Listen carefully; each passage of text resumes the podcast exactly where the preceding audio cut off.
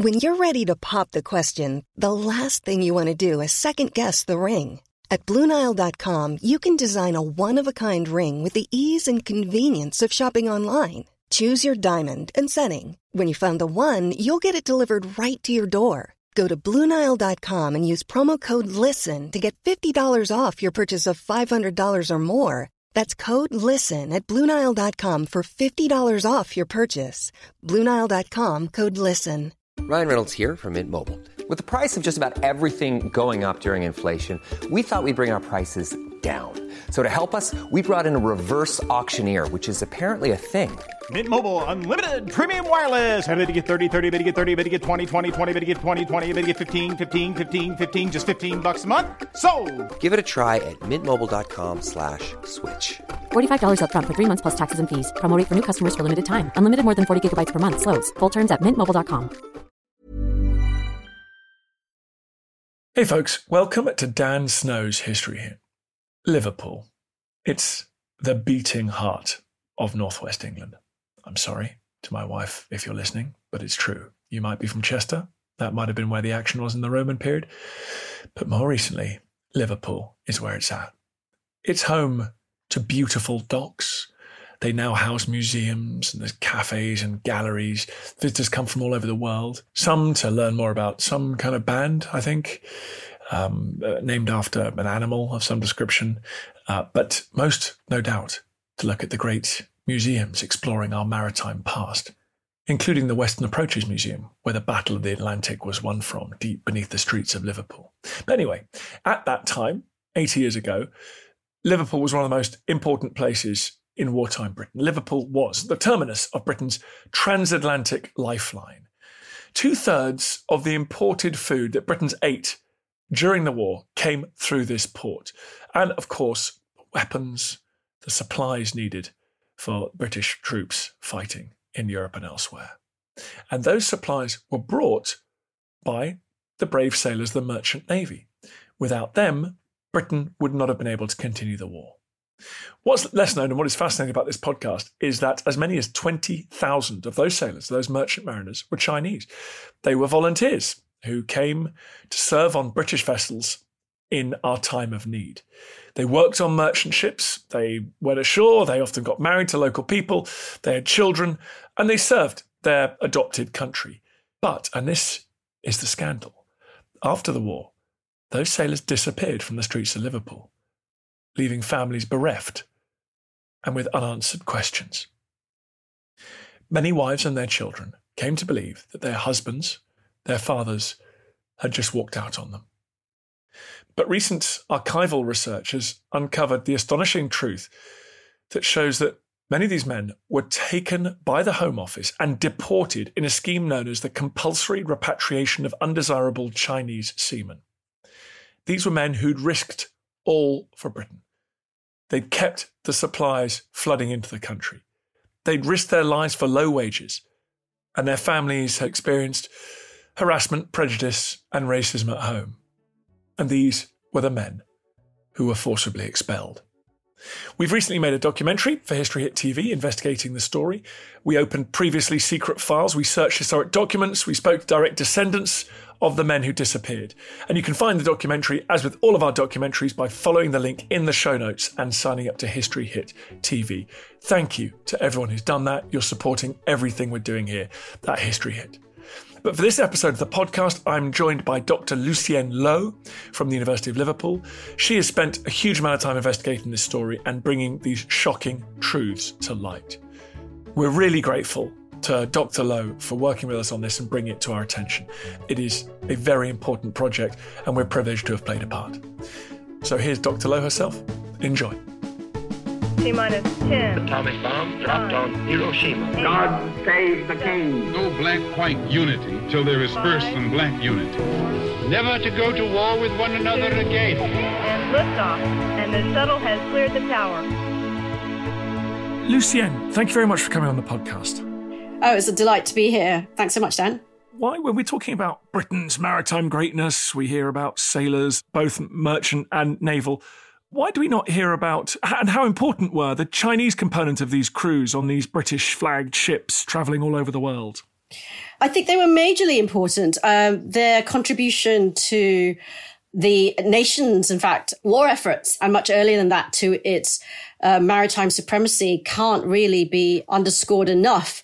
I think the history of their contribution really is part of a much wider picture in which the Chinese community in Britain and their kind of long-standing contributions to British society have been very much downplayed throughout history. But in terms of the Chinese seamen in particular, I think a lot of it stems from a kind of intrinsic racism, partially because they weren't a community that, say, were very vocal. Their English language skills weren't necessarily very fluent. And they were a minority society within a significantly white British society.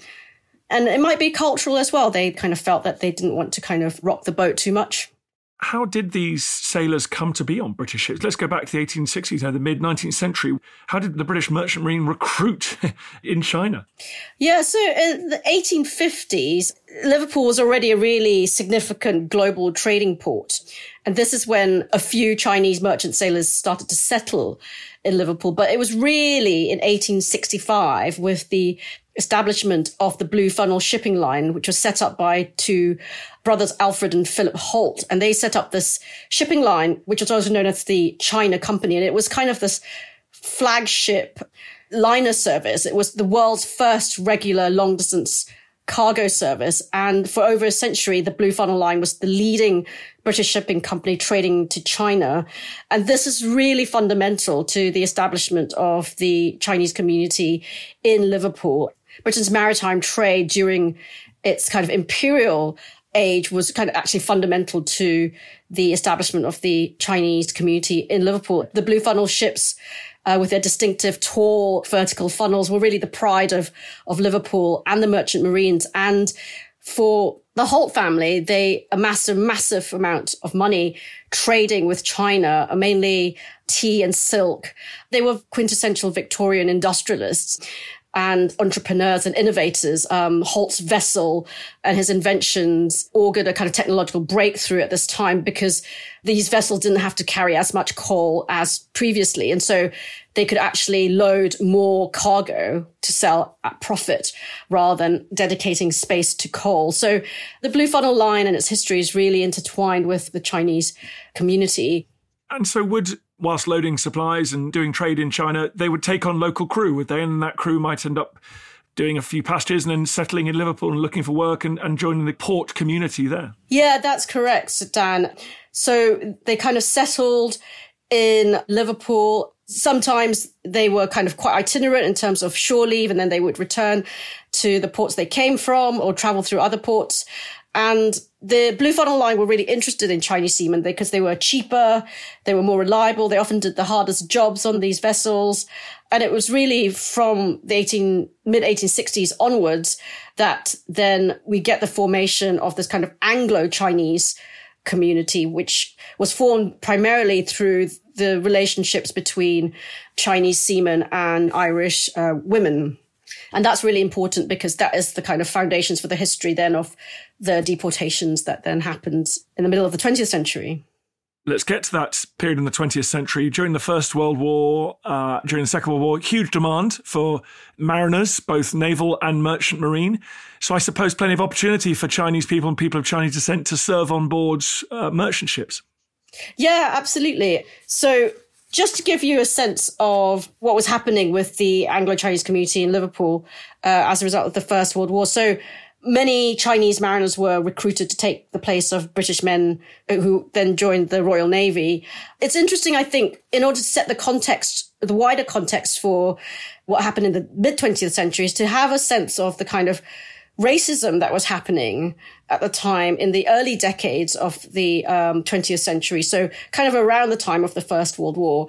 By kind of 1910, uh, Liverpool's Chinatown had already established restaurants and shops and cafes and societies, community societies to cater for the Chinese community. And they settled mainly around Cleveland Square, Pitt Street, Frederick Street. And by the end of the First World War, Chinese seamen, according to the Alfred Holt wage books, exceeded 2,500 men compared to almost 5,000 Western crew members. And around a quarter of the whole fleet was staffed by more Chinese seamen than Western ones.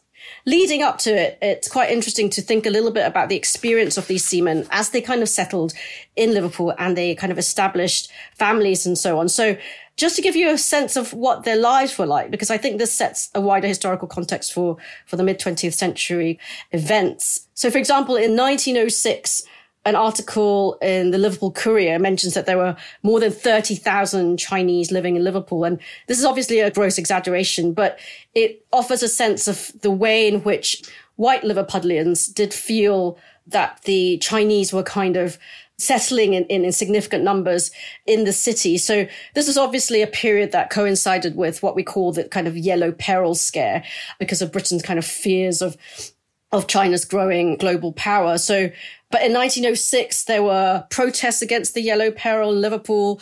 There was a Reverend Willem Carter, who labeled the Chinese community an invasion in a letter to the editor. So this just to give you a kind of flavor of what was happening around this time. He called the Chinese seamen a deliberate affront to our moral code. But it's really important that against this backdrop, these seamen were establishing families, were having children, were contributing very significantly to the war effort. In 1918, a report by the Ministry of Shipping on the supply of seamen mentioned that there were a total of 3,200 Chinese seamen on shore. So that's quite a significant number. It's obviously much less than the 30,000 the Liverpool Courier claims. But this is to give you a sense that there was a significant community. And it was really then, I think, in 1919 uh, that this community waned. But the community that stayed in Liverpool with their families often suffered kind of hostility, uh, suffered racism. There was a great amount of suspicion around the uh, relationships between the Chinese seamen and, and white women. The London Magazine of 1911, for example, couched these relationships as evil, as ill assorted unions. So there was a, you know, a significant amount of racism and the kind of Fu Manchu character that Sax Rohmer promoted. Sax Rohmer was a writer in the early decades of the 20th century who kind of depicted this evil, conniving, lascivious Chinese man who kind of was um, really predatory, that very much kind of fueled the attitudes to these mixed race relationships. You listen to Dan Snow's History Hit. Stick with us.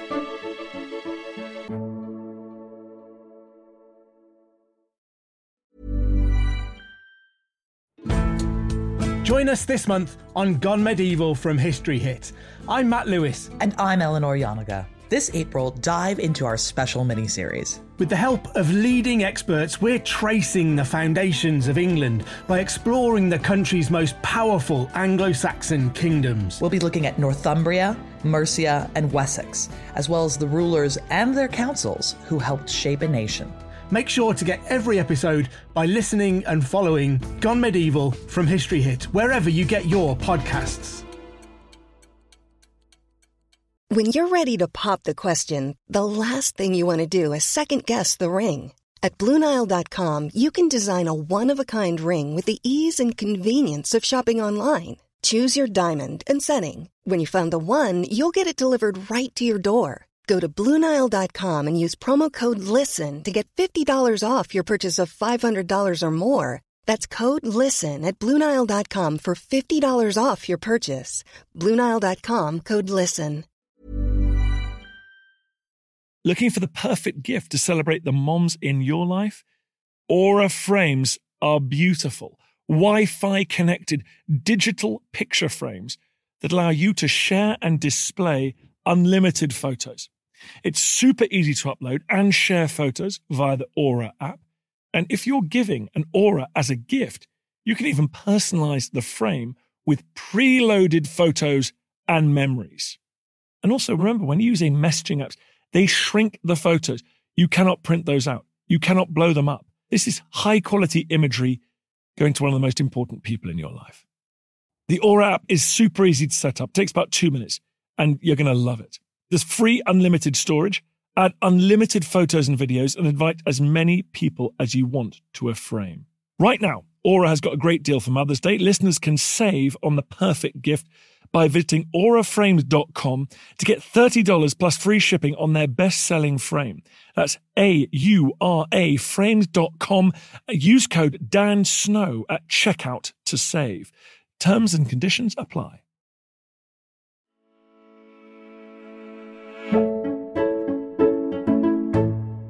But Lucienne, I guess the advent of the Second World War means suddenly we need sailors again. So the Chinese are kind of perhaps reluctantly, but um, they're welcomed with open arms, I imagine, by ship owners. I mean, they left really significantly after the end of the World War because of race riots. So in 1919, at the end of the war, they were forced out of the country because these race riots tore throughout the country. There was at Cardiff and in Liverpool really significantly. A letter from the Home Office in 1919 said that the Chinese are unemployable due to bitter feeling towards them and the government will have to repatriate these unemployable men. So as early as 1919, there was a sense that the Chinese were kind of troublemakers. There was a feeling of resentment towards them. They, they needed to be sent back, really. The British Seamen and Firemen's Union also exerted enormous pressure on the shipping companies like the Blue Funnel not to employ Chinese seamen. So I wanted to give a sense that the events leading up to the mid-century 1946 deportations is very much a part of a much longer history of racism and attempted deportations. That was a, um, effort involving government officials, uh, shipping companies, which were really after profit, and then also British unions. It's quite a complex story that kind of involves different institutions and, and the state. Well, let's come to the deportations in a second, but just remind us how important the merchant marine was in the Second World War and, the dangers that those Chinese sailors would have faced on British ships. They were civilians, they were signed up to work for these companies, but they were basically on the front line. Yeah, they were. Um, so, because a lot of British seamen were taken back into the Royal Navy, the Merchant Navy once again recruited Chinese seamen during the Second World War. There were around 20,000, in fact, based in the city, and they were manning oil tankers, uh, merchant vessels. They brought munitions, they brought food. So they're really absolutely crucial to the war effort. And without them, Britain would have really struggled. But their work uh, and their treatment wasn't really acknowledged properly. They were paid about a third of the wages their European counterparts were paid. They were denied the war bonus, which was just given to British sailors, but not to them. And in fact, they went on strike in February 1942 for a number of months, and then they were finally given the war bonus. But by this time, they were really a problem for the Holt Shipping Company. And files held by the Ocean Archive at the Merseyside Maritime Museum in Holt's files identify the, the seamen now as distinct troublemakers. This is because they refused to accept a lower pay despite their contributions and in response really to a kind of racist policy. Wow. Uh, well, that neatly leads us on to what happened at the end of that war it really is just hard to believe. But talk me through what decisions were made and what happened to those sailors. Yeah, so at the end of the Second World War, uh, the British government, with colluding really with the Holt Company, wanted to expel Chinese seamen from the country. Liverpool City Council and the Home Office, they attempted some deportations because they l- labeled these men kind of aliens and they altered the terms of their stay. Their pay was cut, which made it very difficult for them to support their wives and families. They were not allowed to take shore jobs and they were often offered a one way passage back to China. But the men who had married or had relationships with white British and Irish women in Liverpool chose to stay. And it's that context then that then leads to the deportations of 46. So on the 19th of October 1945, two months after the end of the war, the Secretary of State for the Home Office chaired a secret meeting at Whitehall. He was joined by representatives of the Foreign Office, the Ministry of War Transport, and the Liverpool City Police, as well as Immigration Inspectorate. And in this meeting, the Home Office finalized a policy titled Compulsory Repatriation of Undesirable Chinese Seamen. So this is really all of these kind of government bodies coming together to definitively create a policy that was undeniably racist. And it was a file designated with the number HO213926. And it was only very recently declassified. And I have access to these files at this moment, but I'm still kind of exploring them at length. Well, thank you for letting us in on this kind of cutting edge historical research. This is, I mean, very exciting, but also hugely tragic. So this was it was secret at the time. So this was not something that the British public would have been aware of. No, and it was declassified in 2021.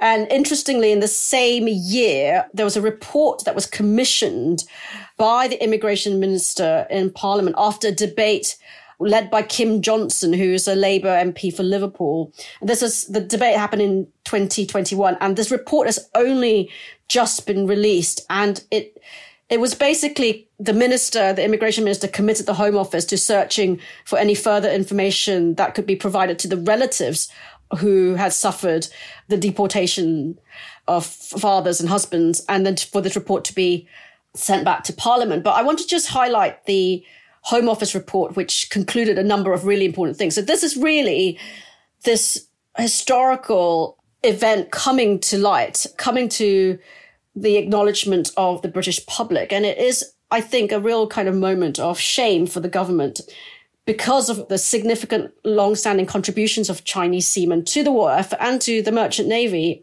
in this country. So the Home Office report concluded definitively that the repatriation of Chinese seamen from Liverpool was part of a large scale post war repatriation effort beginning in 1945. Also, that Chinese seamen were targeted for repatriation because their presence in Liverpool was seen as disruptive, because there was pressure to man ships for war operations in the Far East, and because this supported shipping companies' ability to maintain a pool of cheap labor. So effectively, this report was so fundamental to acknowledging the kind of collaborative efforts of the government and these shipping companies, really in the name of profit, to suppress a whole community, not only through their wages, but because of their race as well.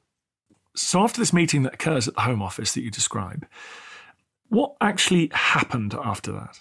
The mechanics are actually up to debate. So, there's stories of, of fathers being dragged from their beds at night.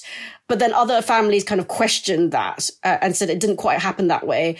There were seamen who were told to report on a particular ship, but then taken away and, and never allowed to kind of return. So actually how they disappeared is really up to debate. Different families have different stories about how that happened.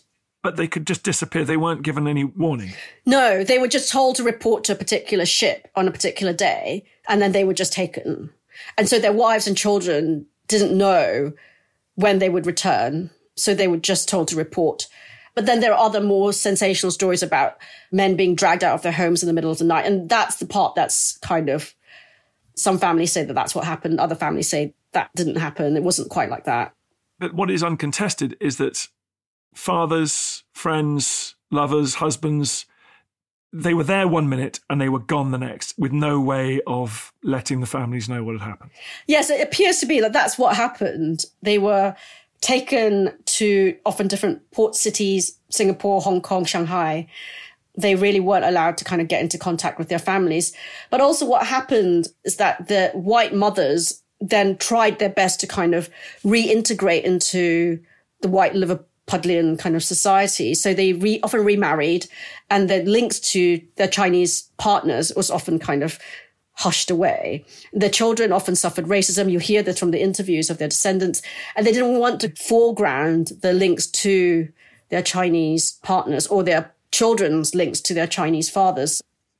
To learn more about the impact on the family members of these men, we talked to Joe Phillips. It was for a documentary we've made for our streaming service, History Hit TV. It's up now. Please go and check it out. Joe says that he remembers his father being at home in Egerton Street. He had a wife, he had four kids. But then one day, he just disappeared without a word, leaving Joe's mother alone.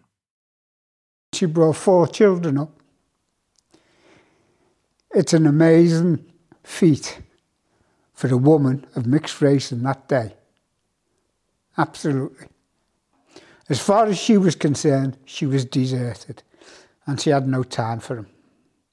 And for all those years, she never once talked about. The only thing she did, she hated him because she said, he deserted you lot and left me to bring you up.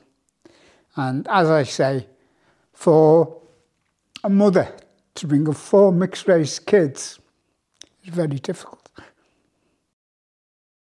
She was very strong outstandingly strong.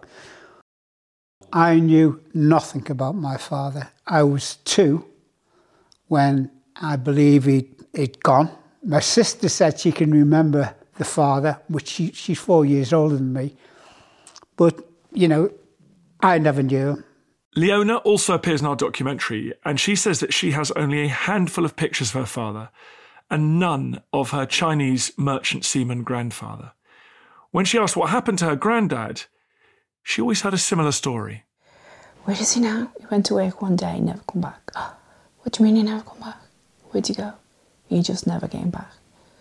What do you mean he went away? I thought, why would he leave his wife and the children and why didn't he come back? And I just couldn't understand. I don't think my dad had, my dad didn't have any answers. Looking back now, no more I know. He obviously had no answers. He was just like, he went to work one day, never came home.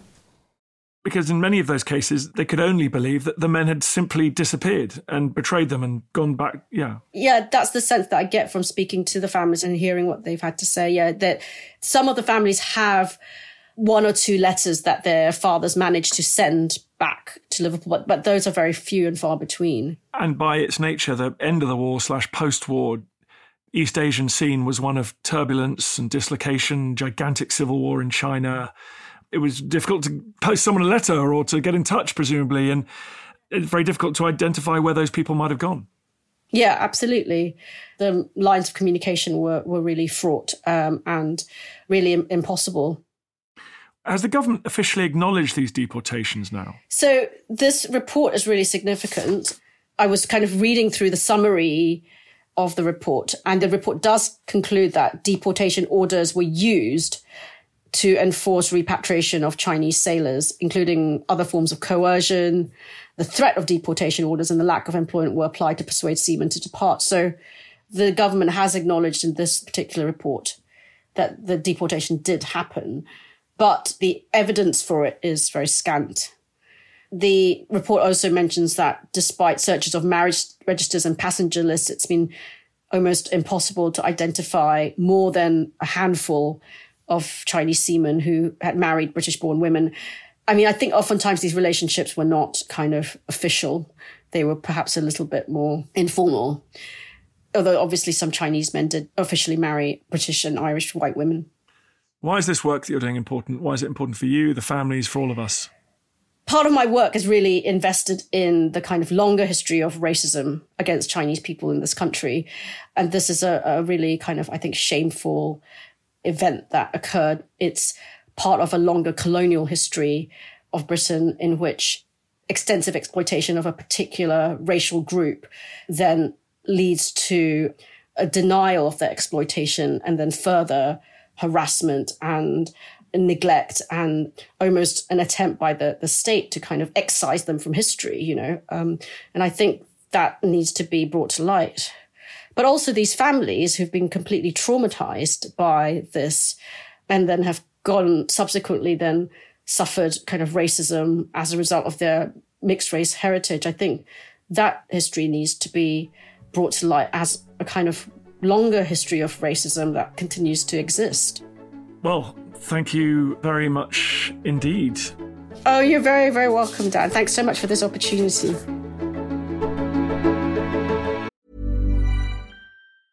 Small details are big surfaces, tight corners are odd shapes, flat, rounded, textured, or tall. Whatever your next project, there's a spray paint pattern that's just right because Rust-Oleum Custom Spray 5 and 1 gives you control with five different spray patterns. So you can tackle nooks, crannies, edges, and curves without worrying about drips, runs, uneven coverage, or anything else. Custom Spray 5 and 1. Only from Rust Planning for your next trip? Elevate your travel style with Quince. Quince has all the jet setting essentials you'll want for your next getaway, like European linen premium luggage options, buttery soft Italian leather bags, and so much more. And it's all priced at 50 to 80% less than similar brands. Plus, Quince only works with factories that use safe and ethical manufacturing practices. Pack your bags with high-quality essentials you'll be wearing for vacations to come with Quince. Go to quince.com slash trip for free shipping and 365-day returns.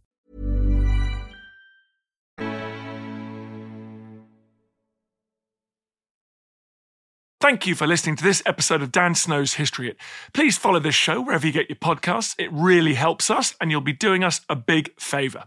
Don't forget, you can also listen to all of these podcasts ad free and watch hundreds of TV documentaries when you subscribe at historyhit.com slash subscribe. As a special gift, you can also get your first three months for just £1 a month when you use code Dan Snow at checkout.